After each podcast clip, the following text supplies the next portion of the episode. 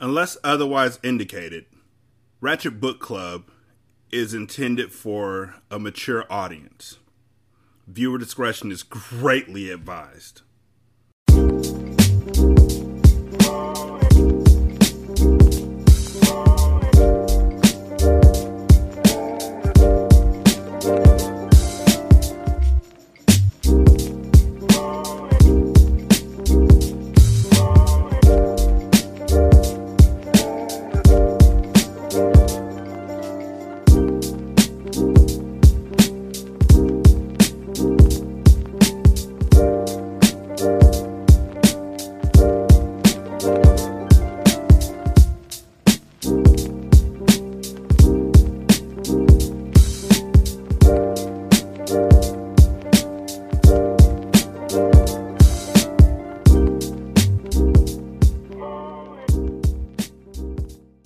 Welcome to Ratchet Book Club, where we read hood classics and good classics.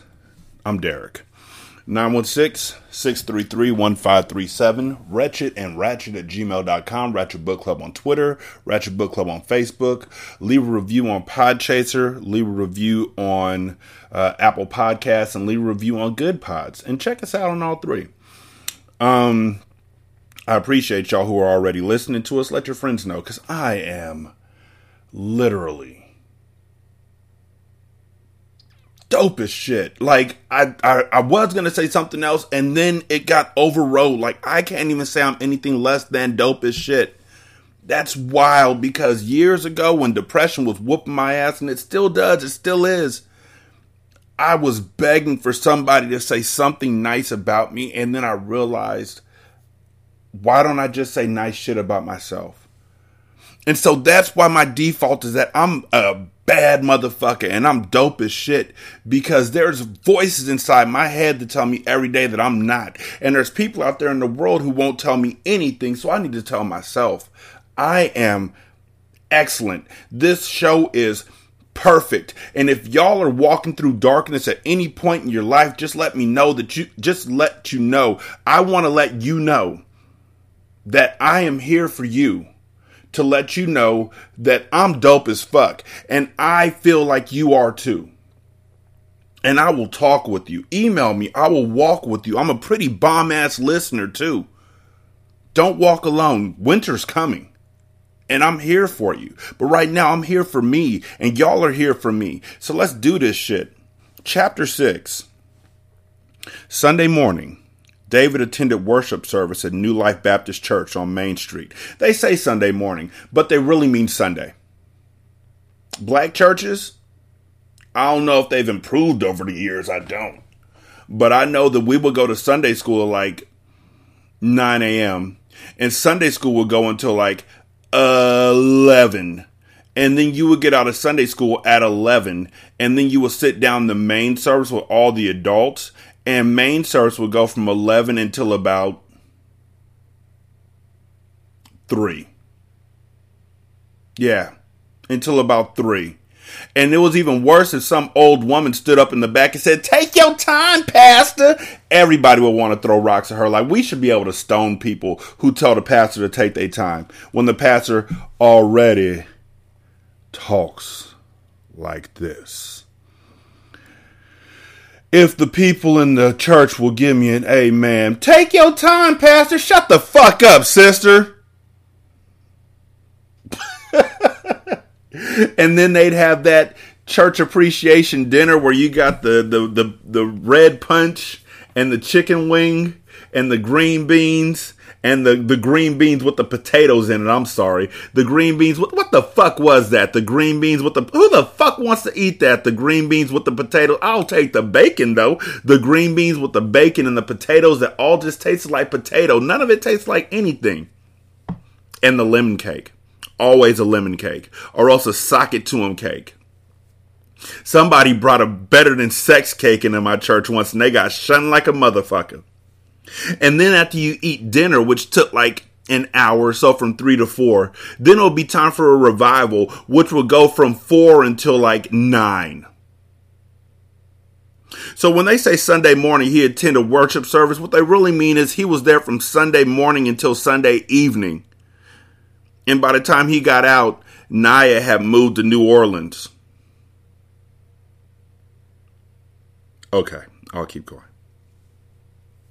Nia had mentioned that his father had attended the church regularly and counted the pastor as a friend. David hoped to speak to Reverend Brown after the service to learn more about his dad. I mean, in every black, you got to know, I don't like church very much. I mean, I go and I'm a Christian and all that shit, but I don't trust Christians. I don't. I don't trust religious people. I don't. And um, I don't trust pastors with the last name of Brown, Williams, Jenkins, Carter, Jones. We ain't safe.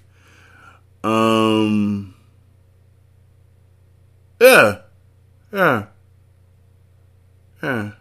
That about sums it up. Or pastors that call, no, wait, no, I, I knew a pastor who called himself Bishop, and he was the greatest man I knew, so he gets a pass. The rest of them niggas, though, mm, mm, mm, mm, mm. Mm-mm. I know where my offering's going, right into my pocket, because if it doesn't, it's going right into yours. When you get to heaven, God's going to set you aside. You're going to be like, I was on the guest list. And God's going to be like, come stand next to me, little homie. Come here. Come here. Come here. Tell me about the time that you uh, were hollering at women during marriage counseling. Tell me about that. Okay. The church was a large, simple brick building with stained glass windows and a gleaming white cross atop the roof. Inside, dozens of polished oak pews filled the sanctuary, and they never have cushions on the pews. Like, you just sitting on wood for like five hours, nigga. Like, why in the fuck would you do this to me? The pews were lined with plush, royal blue cushions. Oh, I, I must have went to the wrong black churches. Okay, my bad. That matched the carpeting. White lamps that resembled small globes hung from the ceiling, showering the chapel in golden light. And if you're wondering why I never talk about white churches, it's because I was never allowed in. That's all. I never knew where they were located. They didn't speak my language. They didn't. They didn't. They didn't do worship the way we did worship. It was just weird. It was weird. It was like they knew that I what I wanted, and they just would not give it to me. Guitar playing worship leader. Ugh.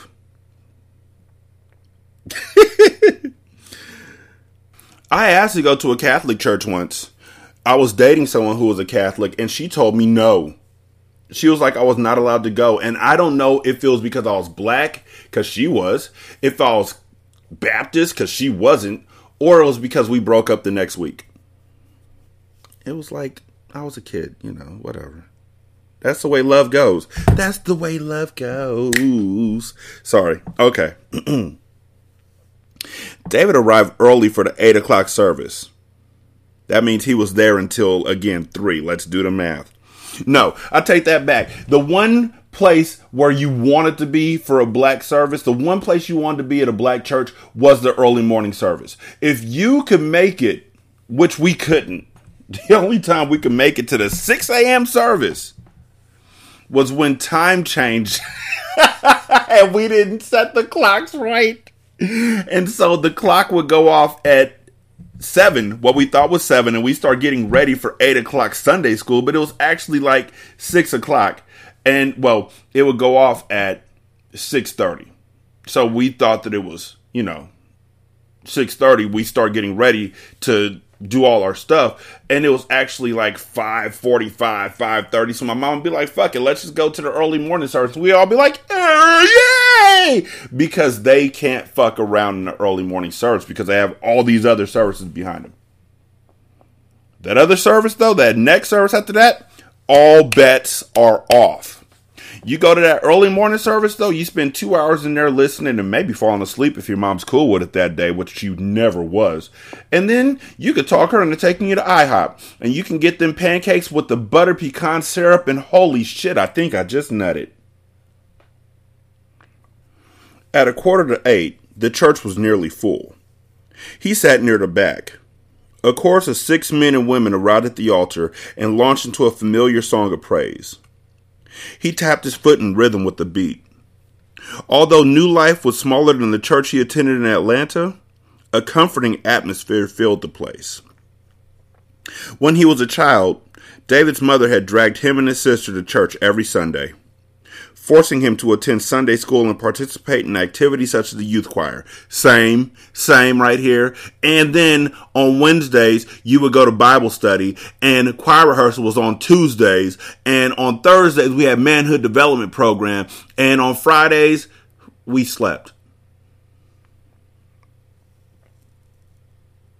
David had learned a great deal and mostly enjoyed going, but he grew to resent his mother's pushing him to attend, yanking him out of bed when he wanted to sleep in, demanding that he go to choir practice when he'd rather hang out with his friends. He vowed that as soon as he moved out of her house, he would go to church if he felt like it, and if he didn't feel like it, he wouldn't go. When he moved out to attend college, he went through a period of eight years during which he slipped into church no more than four times a year. But two years ago, one of his high school friends died in a car accident. David suddenly decided to begin attending church again. There was nothing like a shattering realization of your own mortality to awaken a yearning for divine guidance. Worship service began promptly at eight. Reverend Brown made his way to the altar. He was a bear of a man, middle-aged, with glasses and a somber demeanor. He was dressed in a conservative blue suit, and the only piece of jewelry he wore was a wedding ring. Here's the other problem I have with black churches. Y'all never stand up for black people.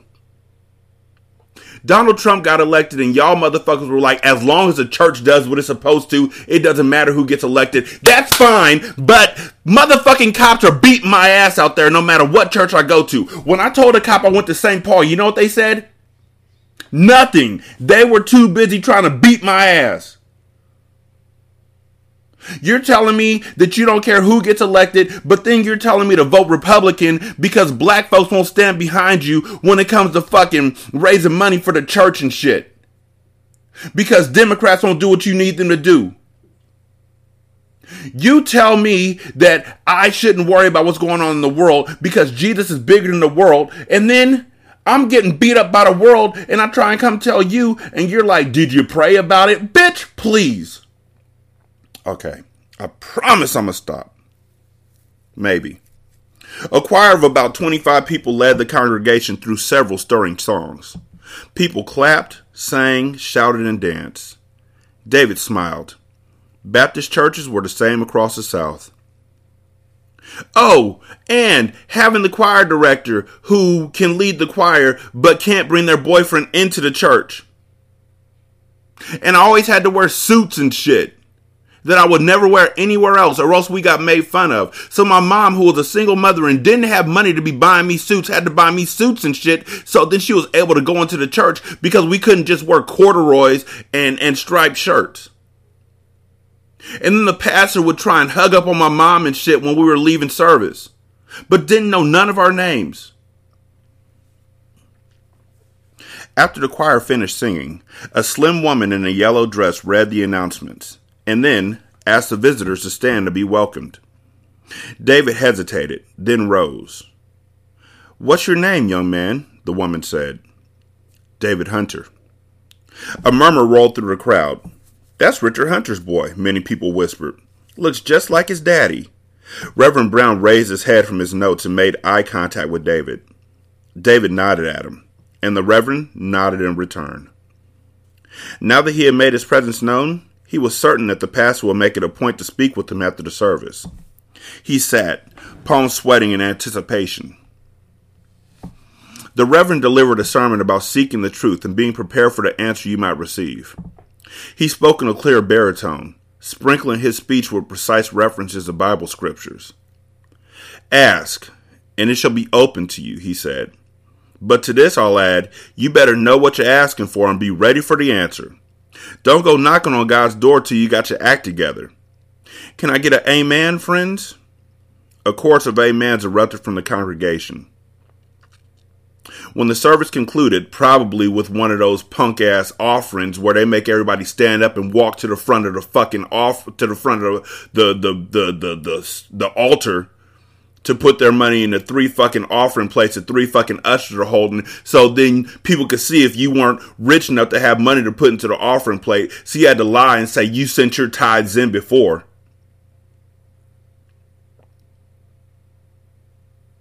When the service concluded, exit doors along the sides of the building opened.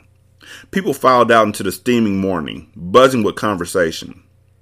David had seen the pastor stride into the lobby, so that was where he was headed. On his way, many people approached him to ask if he was indeed the son of Richard Hunter, and he confirmed that he was. "Boy, you a spittin' image of yo' daddy," was the most common response. Then they offered their condolences. David thanked them and moved on. He found Reverend Brown in the lobby, greeting church members with handshakes and hugs.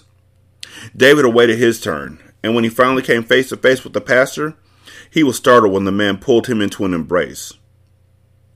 "I pray that you will come to the service, David," he whispered. "I have to speak to you." "Okay," David wheezed, his chest constricted by the Reverend's bear hug. Reverend Brown relinquished his hold. He put his meaty hands on David's shoulders and sized them up, grinning. "I know you've heard this many times, son, but you look exactly like your father did as a young man." David smiled. "Yes, I've heard it before." The pastor's smile faded. "I want to speak with you in my office. It's at the end of the hallway. Please wait in there, and I'll be with you in a few minutes. I have to finish greeting the church family." What's this all about? David wondered, walking away. At the end of the hall, a sign beside a door read, "Reverend Brown." It was a small but comfortable office, with a large oak desk, a leather chair, and two padded chairs flanking the desk. Photographs hung on the walls. The pastor had two framed degrees, one from Hampton University, the other from Alcorn State. An attractive family photo, the pastor, his wife, and two teenage boys stood on the desk. A window gave a view of the meadow behind the church. Reverend Brown entered the office five minutes later. He settled into his chair and removed his glasses. He massaged the bridge of his nose. "That was a powerful sermon you preached this morning," David said. "Thank you," Reverend Brown said. "I also found it appropriate that you happened to be in attendance the morning I delivered that particular sermon. It proves the hand of God in our lives." "I'm afraid I don't follow you," David said. Reverend Brown tapped the desk with his thick index finger. "Seeking truth, son. You come to Mason's Corner because you're seeking the truth about your father. Is that right? How did you know?" "I knew your father well, probably better than anyone in this town. He told me that he hadn't done right by you. But when he passed on, he left you everything." Reverend Brown spread his hands to emphasize his point. "Yes, he told me that he was going to bequeath his fortune to you. It was bound to make you curious and eager to learn more about Richard." David was stunned at the pastor's insight. "I'll interpret your silence as confirmation that I'm correct," Reverend Brown said. David leaned forward. "What can you tell me about my dad?" Reverend Brown steepled his hands. "There is no simple way to summarize the character of a man like Richard Hunter. He was a complex individual, driven by motivations that I think he didn't often understand himself. Just as one cannot easily reach a conclusion about what kind of man he was, likewise did Richard distrust easy, obvious answers." "Like what? Break it down for me if you don't mind." The pastor rotated slowly in his chair. "Richard loved to debate theology with me. He was a Christian and had been all of his life. But towards the end, I think he grew dissatisfied with the answers that the Bible supplies about achieving everlasting life, divine mercy, and a place in heaven. Weighty subjects of that nature. Richard began to study other religions. Buddhism, Islam, Hinduism, all the other isms you could think of. He was seeking answers to questions that had puzzled him for his entire adult life. I did notice a lot of books about religion in his library." "Of course. He didn't stop with the books either. He began to hold discussions with the young woman named Pearl. She lives on the outskirts of town, and a lot of folks believe she's psychic. Your father was relentless in his search and will leave no stone unturned. Pearl.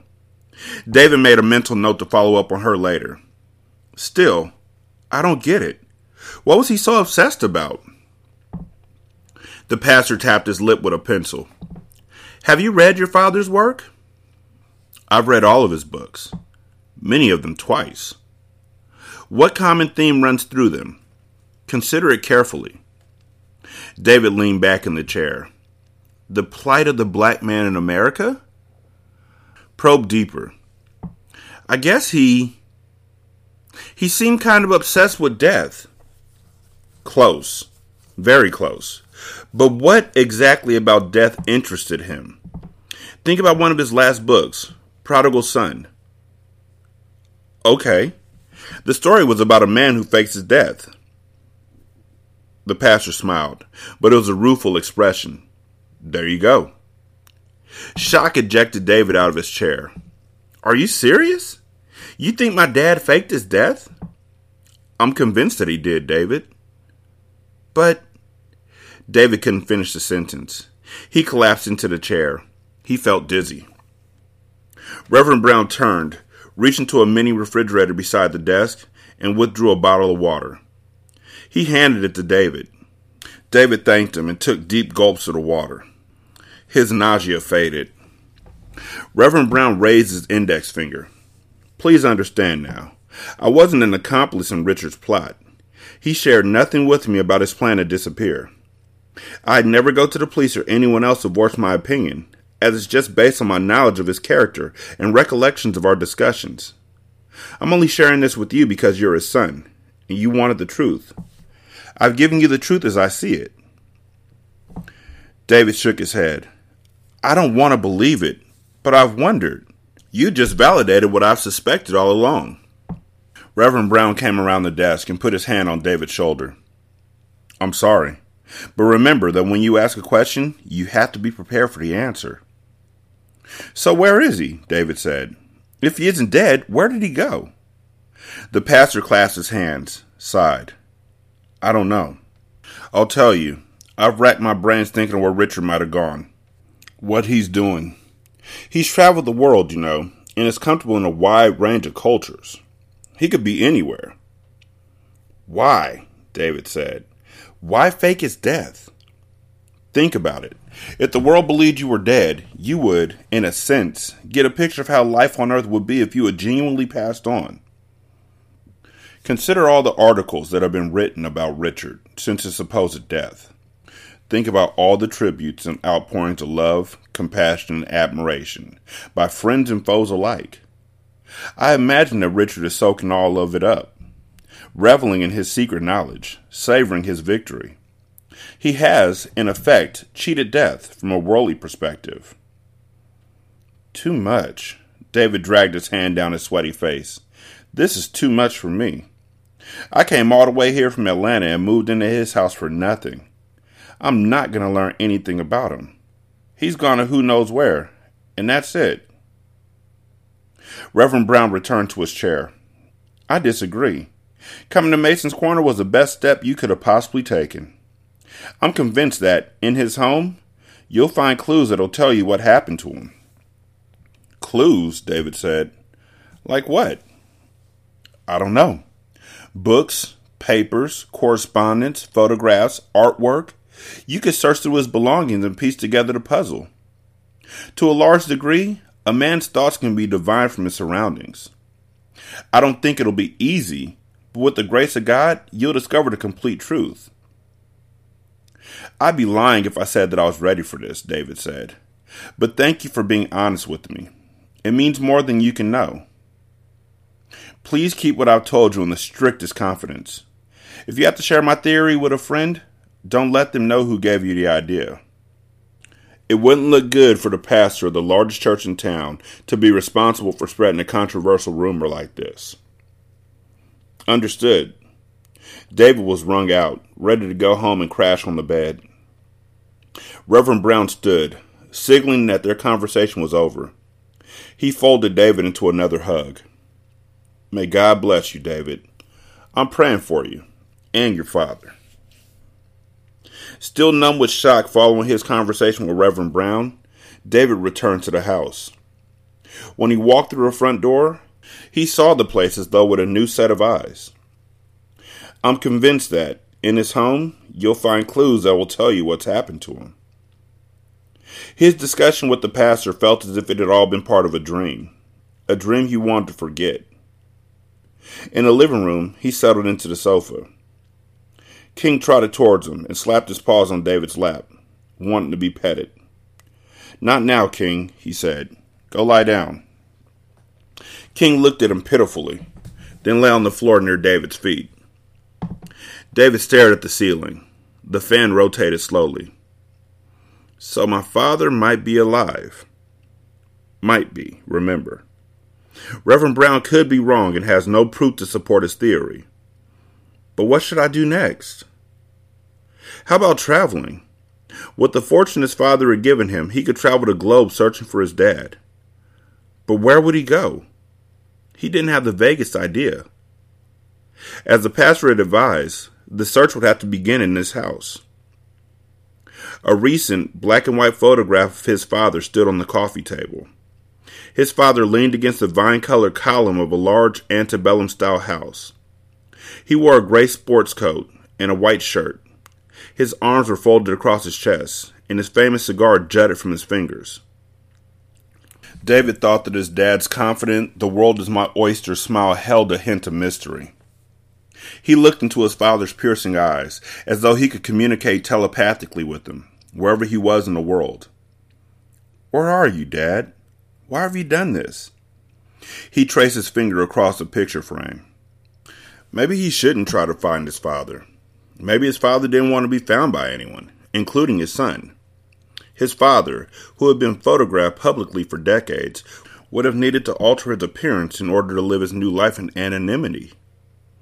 What if he acted like a different man, too? Concentrating on the photo, David felt a realization stirring. He walked through the house, gripping the picture in his hands. He climbed the stairs to the second floor. He walked into the office and stopped beside the window. He raised the blinds. In the distance, Jubilee loomed, as ominous as ever. David studied the photograph, looked out the window again. It looked like his dad had taken the photo in front of the Mason house. For Sunday dinner, Nia prepared a fresh salad, lasagna, garlic bread, and for dessert, peach cobbler. Nia wondered about how her mother would receive David. When she returned home after her meeting with a client in Memphis, Mama talked about how, at church, David had stood when visitors had been asked to rise. You could see that the boy was eating up the attention, glorifying in it, Mama said, just like his father. She was determined to find fault in David, and Nia was beginning to think that her mother's dislike for David had nothing to do with David, and everything to do with the troubled relationship her mother must have had with David's father. David arrived at three o'clock.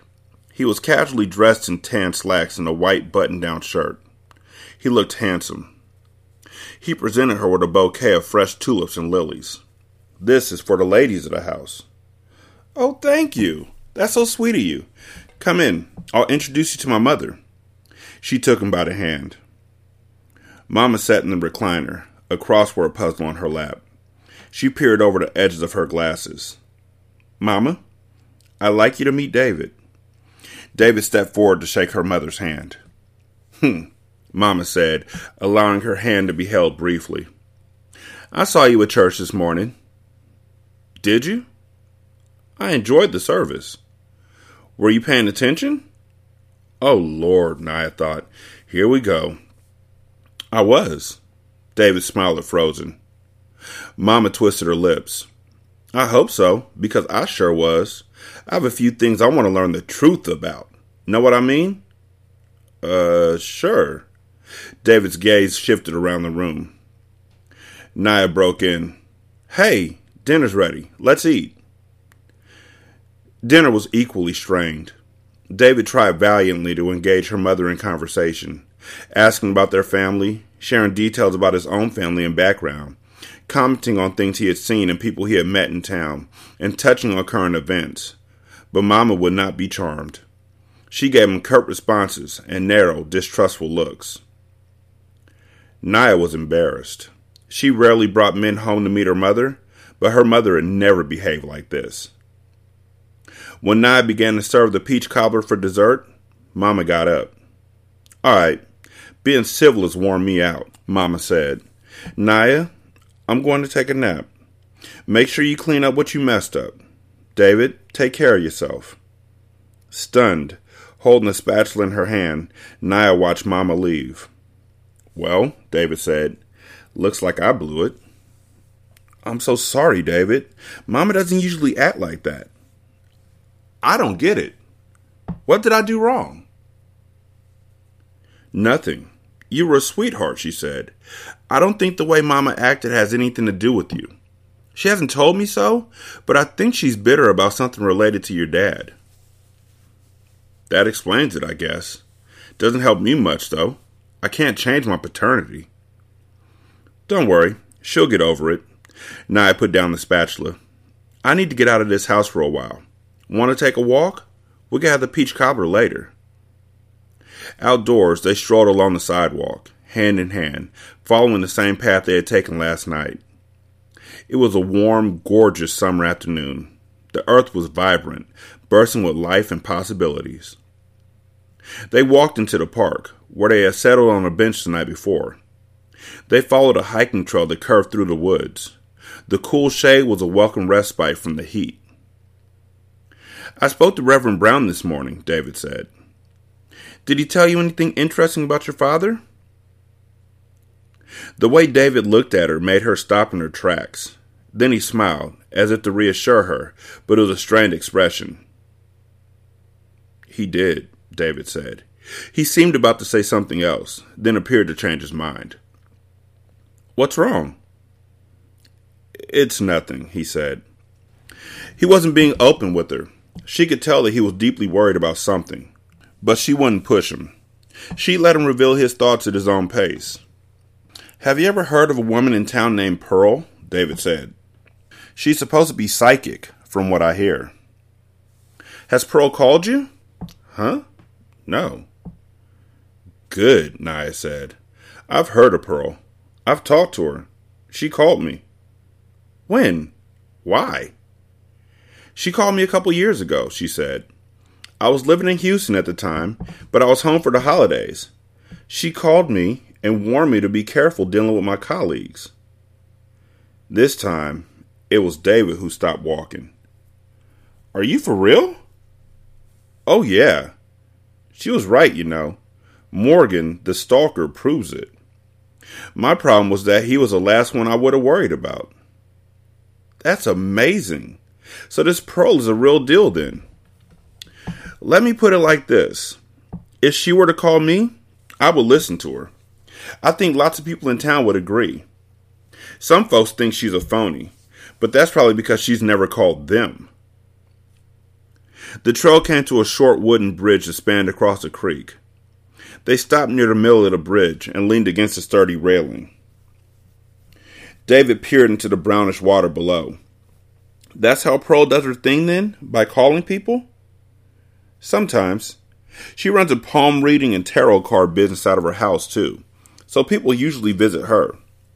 She doesn't come into town very often." She looked at him.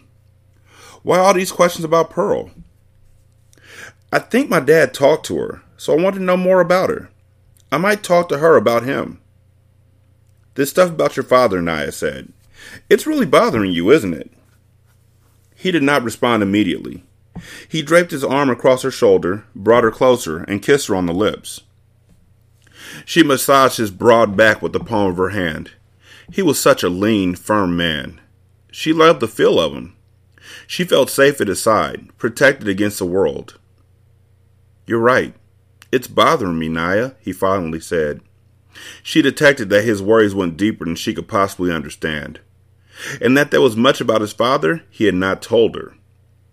She wanted him to tell her everything, if it would help to lighten his burden, but she would not pressure him.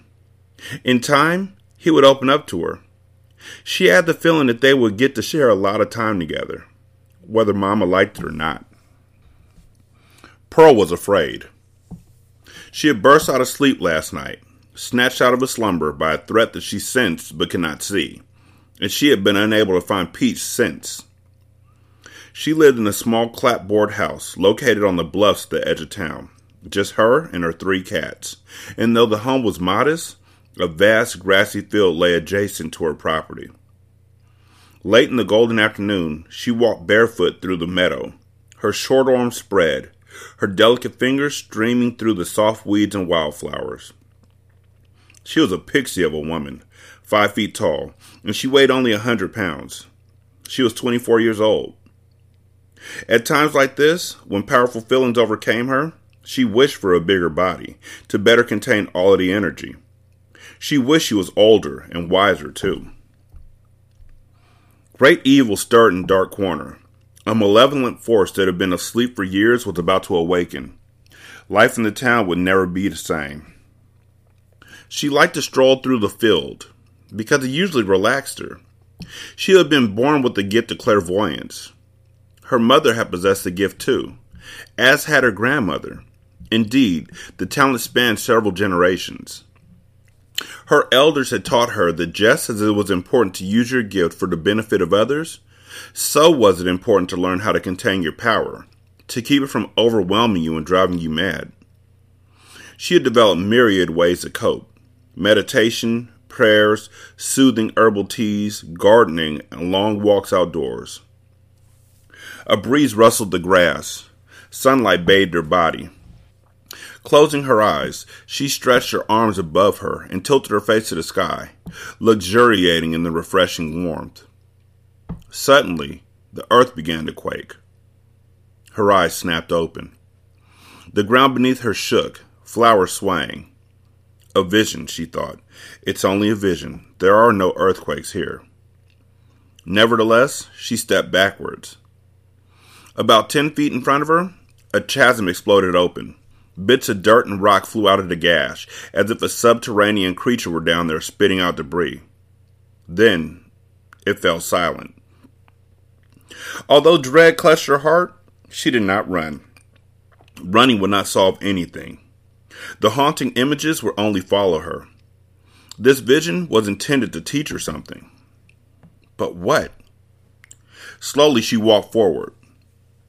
It was a pit, drawn in almost a perfect circle, perhaps five feet in diameter. Perfect darkness yawned in the hole, and waves of chilly air rolled out of its depths. Strange, she thought, hugging herself against the coldness. What did this mean? She heard movement below. Something dark and enormous surged to the surface with a rumbling sound that steadily grew louder. Involuntarily, she backpedaled. A geyser of blood erupted out of the pit. Blood sprayed into the air like lava from a monstrous volcano. She screamed. She dashed back towards her house. As she ran, blood rained to the earth, coating her skin and drenching the meadow in crimson.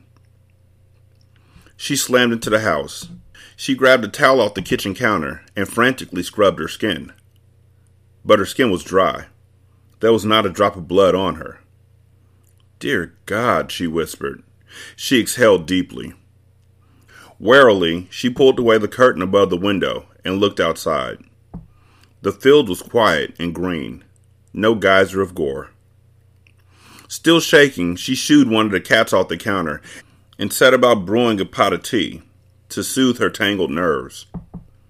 While water heated in the tea kettle, she slumped at the small dinette table. She cradled her head in her hands. It was the most lucid and disturbing vision she had ever received. It left little need for interpretation. Violence and bloodshed were imminent. Could anyone stop it?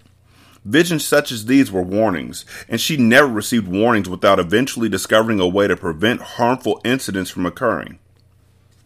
She had to learn how the evil could be stopped. She could not stop it herself. She was only a guide. She needed to find the special persons who could combat this evil and offer them direction.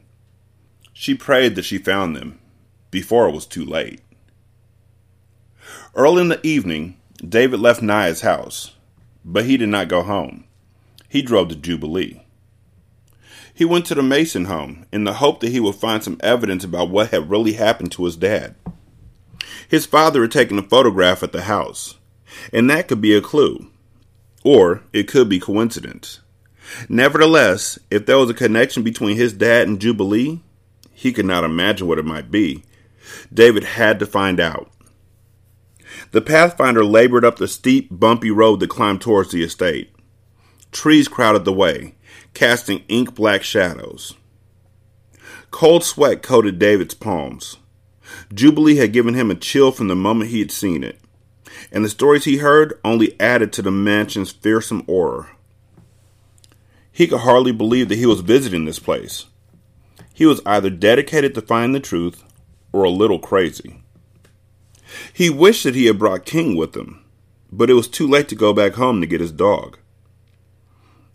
At the crest of the hill, the lane curved to the left. The gate to the property was around the bend, on the right.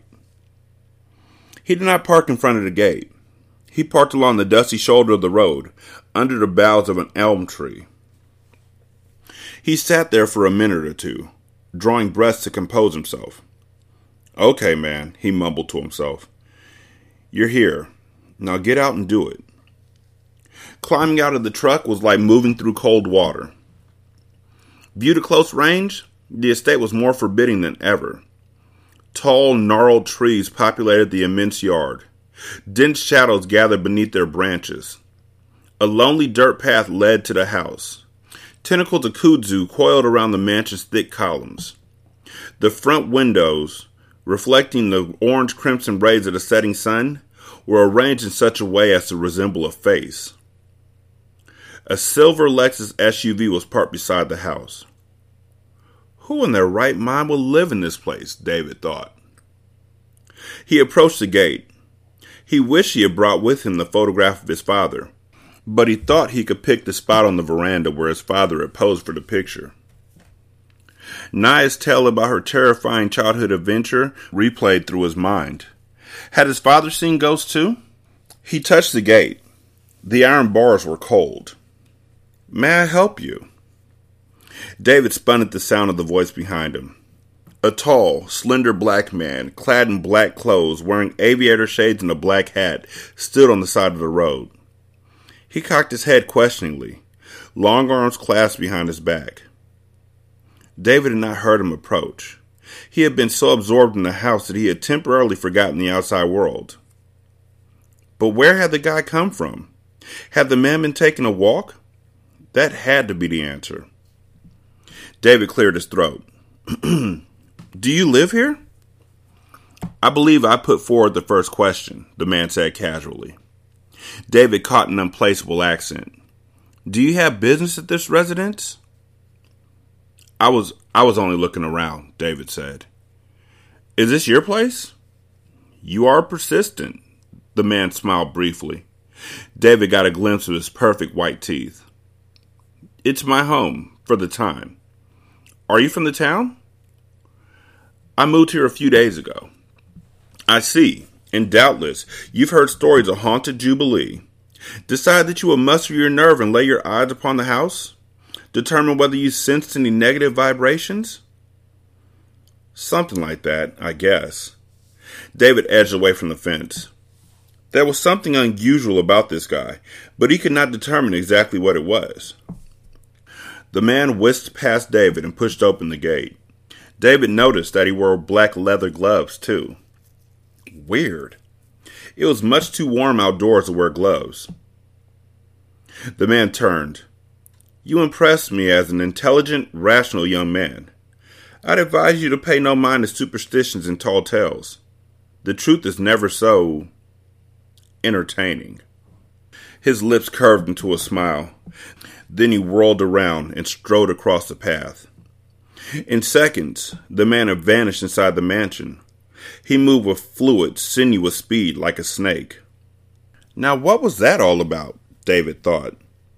It hit him what seemed so unusual about the guy. Although, from what little David had seen of his face, the guy appeared to be young, perhaps in his thirties. He had the manner of an old, wise man. Strange. But it figured. It will take an unusual person to call this dreadful house a home. Still, superficial explanations didn't satisfy David. Why had the man, who was clearly a foreigner, moved into the Mason place? Did it have anything to do with his dad? David looked at the house. Jubilee seemed like a huge ancient tomb, full of secrets. Something mysterious was going on in there. David felt it just like he had felt the cool breeze on his face. He was grasping at straws, but until he learned otherwise, he would assume that everything was connected somehow. A puzzle had been presented to him, pieces scattered randomly. He would not rest until he had put it together. Deep in thought, he got into his truck. Standing near the window, Kyle watched the inquisitive young man depart. Ordinarily, Kyle would have dispatched Mamu to handle visitors. Since last night, however, Kyle had been restless, and he was feeling protective as well. He did not dare to allow anyone to disrupt what he had begun. He had used his ability to travel with extreme speed to appear behind the man. The man, if he had glimpsed Kyle coming across the yard at all, would have only seen a flicker of a shadow. Kyle had leapt over the fence as if it was no taller than a footstool. Although the human claimed to be innocently looking around, Kyle detected a definite purpose to his visit. The man had almost certainly lied to him. He wondered if the two laborers who had worked for him yesterday had begun telling others what they had seen.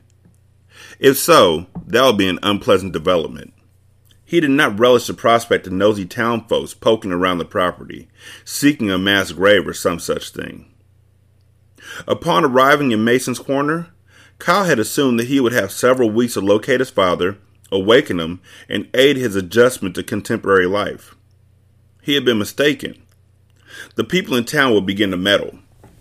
The visit by the young man was only the beginning. Mother had trained him how to identify patterns in human behavior. He did not have much time remaining to work in relative peace. Perhaps a week. Certainly not much longer. He walked to the basement. White candles were arranged around the perimeter of the chamber. They cast warm, golden light. Kyle approached the bed. His father continued to sleep, silently. The undulation of his chest was barely perceptible. Since they had recovered him, he had not awakened once. Kalimamu had stripped the ragged clothes off his father's body, bathed him with soft sponges, and dressed him in bedclothes of fine silk. He was like a wooden dummy in their hands, heavy and limp. His muscles appeared to have atrophied, and his ebony skin had an unhealthy, washed-out look. Mamu had inserted an I V in a vein on the back of Diallo's hand. The I V pumped a special mixture of blood and nutrients into his bloodstream. The fluid would help to rebuild his muscles, revitalize his skin, and strengthen his heart. Kyle laid his hand against Diallo's broad forehead. His skin was warm, an encouraging sign.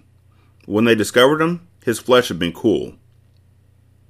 Gazing upon his father was like looking into a pool of still water. They were so obviously father and son. He slid his fingers along the firm jawbone, across the proud chin, full lips, and strong brow. It was the countenance of a warrior. Kyle touched his own face. He traced his features, marveling at the similarities between his face and his father's. To be able to savor this connection with his father was well worth one hundred sixty-eight years of waiting and whatever he faced hereafter. He put his hand in his father's, squeezed slightly. He hungered to see his father open his eyes, but there was no known method of awakening a vampire who had succumbed to the depths of a deep sleep. Mother claimed that she did not know how it could be done either. The vampire alone would have to choose to awaken. The longest recorded deep sleep in history was one hundred eleven years, achieved by a vampire in Brazil. If Diallo awakened, he would have surpassed the record by almost sixty years. It was believed that a sleeping vampire maintained a low degree of sensory awareness, no matter how profound the slumber. Kyle was counting on the truth of the belief. He had been visiting his father each hour and speaking to him in a whisper. Holding his father's hand, he leaned closer. Please hear me, my father, Kyle said. I'm your son. You are safe. Awaken. Open your eyes and look upon me. Kyle repeated the words again and again in a soft, fervent chant. He suddenly noticed a change, his father's eyes rotating back and forth underneath his leathery eyelids. Diallo was dreaming. Diallo dreamed of a world drenched in blood. The sun was a blood blister. The sky was a raw membrane. The mountains on the horizon were giant hunks of bleeding flesh. The trees had been dipped in gore, and the grass did not crunch underfoot. It oozed, as though he tread across a vast carpet woven from threads of dripping skin. He had created this place. He was at peace at long last. All of the men who had once overrun the land had perished at his hands, and he had fashioned this world from their steaming corpses. He walked through a gleaming red meadow, the sun warm on his dark skin. Ahead, there was a huge lake of bright, cool blood. It lapped at the sandy red banks. He strolled to the shore, bent, and cupped blood in his large hands. He drank deeply. It was so sweet, so invigorating. He was about to turn, to pluck a juicy, blood-filled fruit from a nearby tree, when he saw something shimmering on the lake's surface. They were visions of his prior life, before he had conquered the world. The images had a clarity reminiscent of how his face had once looked when regarded in a pool of silver water. He watched the memories, as a spectator views a sport. He was a young man, the village prince, highly esteemed by his peers and family. Always, he had been bigger and stronger than others, and more cunning, too. For his natural gifts, he had been richly rewarded. He took several wives but loved none of them, enjoying only the feel of their bodies and their subservience to his will. He grew into a feared warrior. Rival villages fell. One of the villages, to ward off an attack and ensure peace, offered him their loveliest woman as a wife, Mariama. Oh, Mariama. He fell in love with her, cherished her as he had never cherished a woman before. Their souls bonded, and they became as one. She smoothed the edges of his hard heart and calmed his desire to dominate. Unknowingly, by coaxing him to become a gentleman, she had caused the erosion of his skills in battle, too. An upstart village attacked him, and both he and Mariama were captured. They were sold to the Pale Men, the European slave traders. He and Mariama were separated, savagely, as if they were only cattle. He was shattered. He vowed that one day he would see her again, no matter how long it took to find her. He survived an overseas voyage on a stinking, rat-infested ship, packed so tightly with other slaves that even another man's waste would seep down his legs and back. As he lay in the cramped space, his body sore and filthy, his stomach aching with hunger, he made another vow. He would not live his life as anyone's slave, and they would not kill him either. He would kill them first. It was not his destiny to serve as a slave. It was his destiny to be served by slaves. When the ship arrived at its port, he was sold to a wealthy planter in the state of Virginia. It was a strange new world. No one knew who he was. No one knew his greatness, his prowess in battle. They did not fear him as they should. They treated him as if he was a common mule. He did not see Mariama at his new home. He submitted to the harsh life of a slave, biding his time. Many times his rage overwhelmed him, and he lashed against the overseers. Always, they beat him with merciless glee. Sometimes, his fellow slaves spoke in hushed tones about escaping. Usually, when they tried, they were captured and brought back to the plantation, or they were killed. He understood that there would be a better way for him. He was a great man, with a destiny to fulfill. Running fearfully through the night was not his path. Freedom came once he finally killed. He saw an overseer whipping a young female slave. He seized the man and broke him over his knee like a plank of wood. The act demanded that he be put to death immediately, but he was saved by the destiny for which he awaited, Leisha. The mysterious black female, feared even by the white men, arrived on the plantation and intervened to purchase him at a high price. She took him away. She said that she had been watching him. She offered him a life free from death, a life of timeless power, the life of a vampire.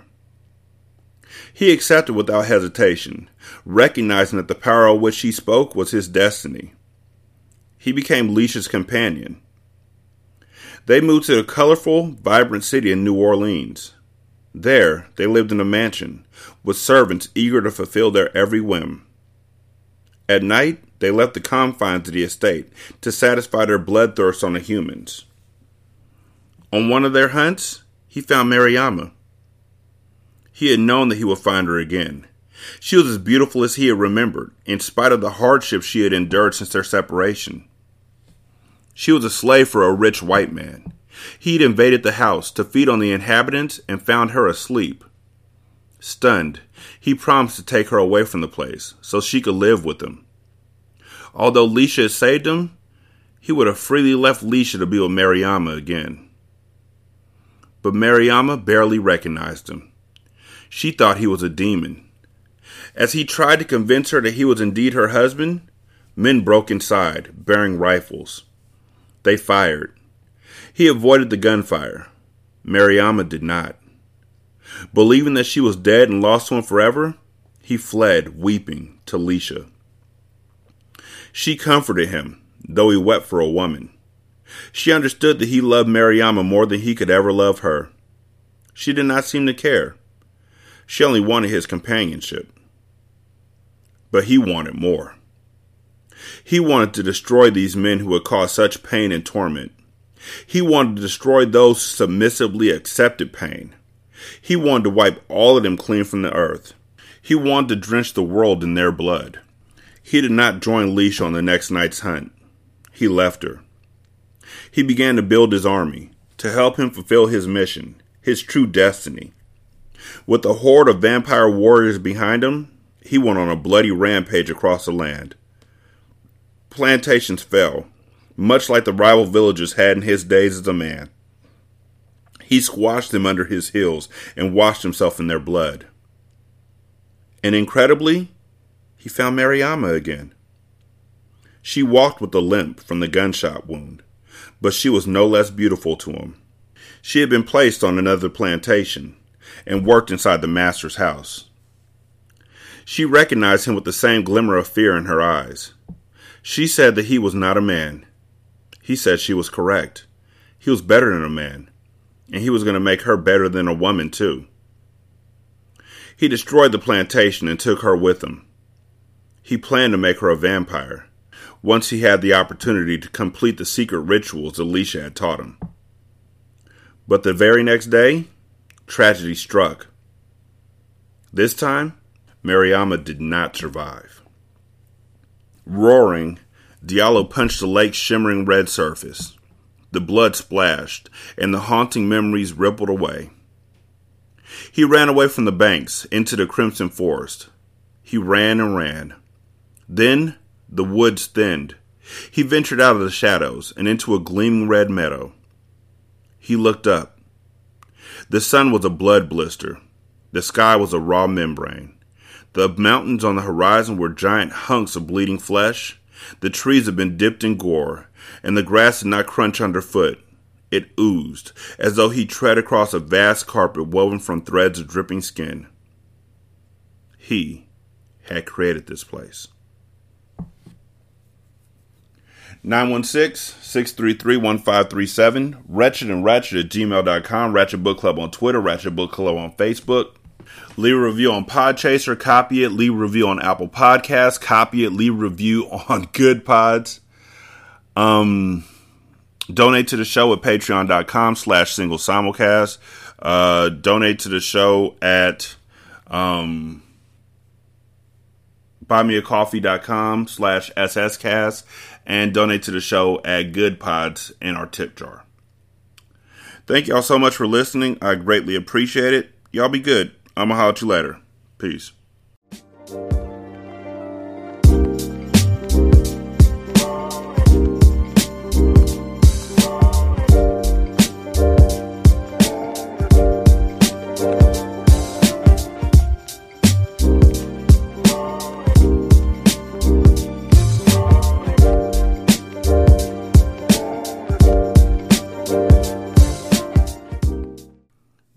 intro and outro to Ratchet Book Club is by That Kid Garan, and it's called Goodbyes. You can email him at t k g beats ninety four at gmail dot com for more information on how to lease this beat. This is Single Simulcast. Don't know by now that you said